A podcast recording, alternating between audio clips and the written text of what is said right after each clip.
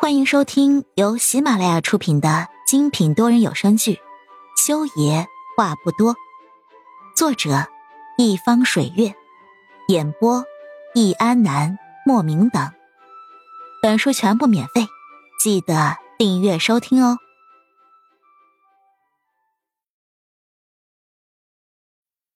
第七十四集，抢救裴木秀的事儿，顾如北也参与了。当年顾如北做过那么多针对他的事儿，逼得他不得不去做战地医生，一去就是几年，错过了职业生涯中最好发展的那几年，他应当是恨裴木修的，但是却因为何眼，他不得不去救裴木修。眼妹，你又客气了。顾如北笑了笑，替何眼将受伤的那只脚的角度调整了一下之后，站起身子，推着他的推车：“我送你去病房吧。”裴木修他，你放心。我会安排你们俩病房挨着的。顾如北笑着跟何衍承诺，何衍满心感激。最后，安晴月和全月妍两人推裴木修回病房，他们跟在何衍和顾如北身后。哇哦，这个顾大哥也是个超级大暖男呢。全妍妍一边走一边八卦：“如果我是何衍，我也会很苦恼的。”他说话的时候，望着顾如北那修长的背影，两只眼睛简直要冒出星星了。安全月白了他一眼，顾如北可是个几千年难遇的极品好男人。安全月感叹：“谁遇到他都得选他才是正经的。”既然你觉得他那么好，你怎么不选他？他现在不是还没主吗？大姐，你机会很大哟。全爷爷一脸我看好你的表情，盯着安全月，气得安全月停下脚步就要暴揍他。而这个时候，走廊尽头的电梯门打开了，他们本来是要上电梯的。结果有人先从电梯里面走下来了。来的人是景叶，他一边下来，还一边在讲电话，好像很着急的样子。景叶，何影率先喊了一句，然后回头看了一眼，也不知道是在看裴木修，还是在看安浅月。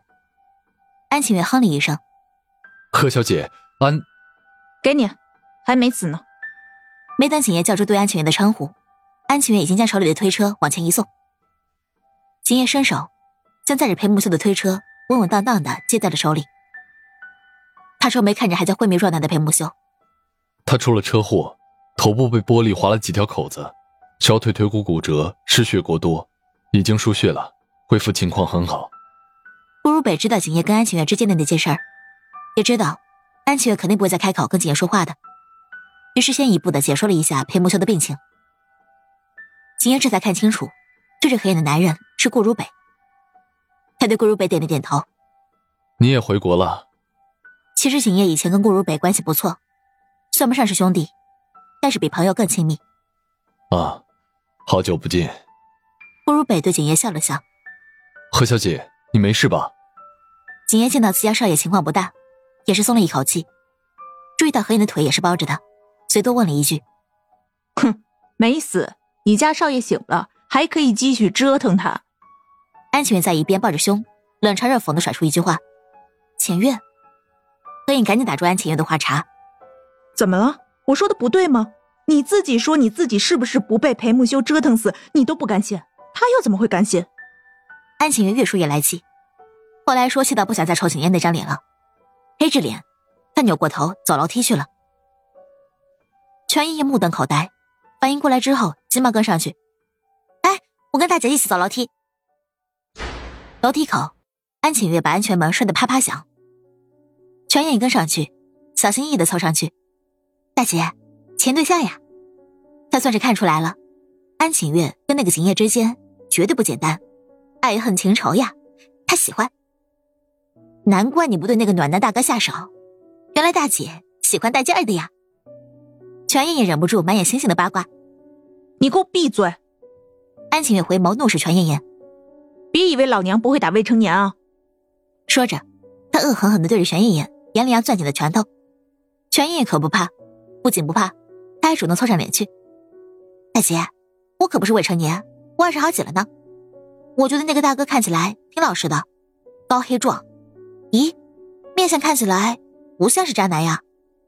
全艳艳坐到了安晴月边上，悄悄咪咪的从裤兜里摸出来一盒烟，点了一根递到安晴月面前。要不要来一根？你还抽烟？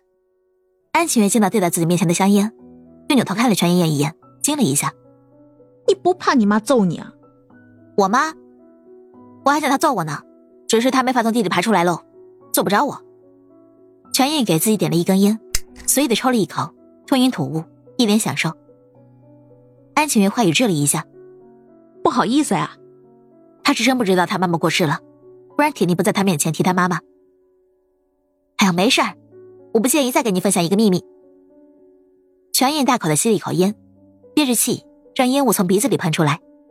他对着安晴月咧嘴一笑：“换你一个秘密，好不好？”切，我对你又没有兴趣，要听你的秘密有个毛用？安晴月不屑，两个手指捏着烟抽了一下，然后看了一下香烟牌子，狗日的！软红盒，贼拉贵的香烟，这丫头有钱呀！他又吸了一口。你别这样没劲儿啊！我是在引诱你，引诱你跟我谈心。我觉得你其实憋得慌，你应该说出来，说出来就好了。这个人呀，就跟个气球一样，你只进气儿不出气儿，你迟早得爆炸。全燕燕抽烟是真猛，撕两口一根烟，然后又点了一根。你不说，那我来猜猜。你那么恨那个景叶，难道是她搞了你闺蜜？哎，除了何言，你还有其他闺蜜不？滚你大爷的犊子！安晴月听笑了，一个胳膊肘对着全燕抵过去，大大的吸了一口烟，说道：“你先说你的。”亲爱的听众朋友们，本集已播讲完毕，下集精彩继续，别忘记订阅哦。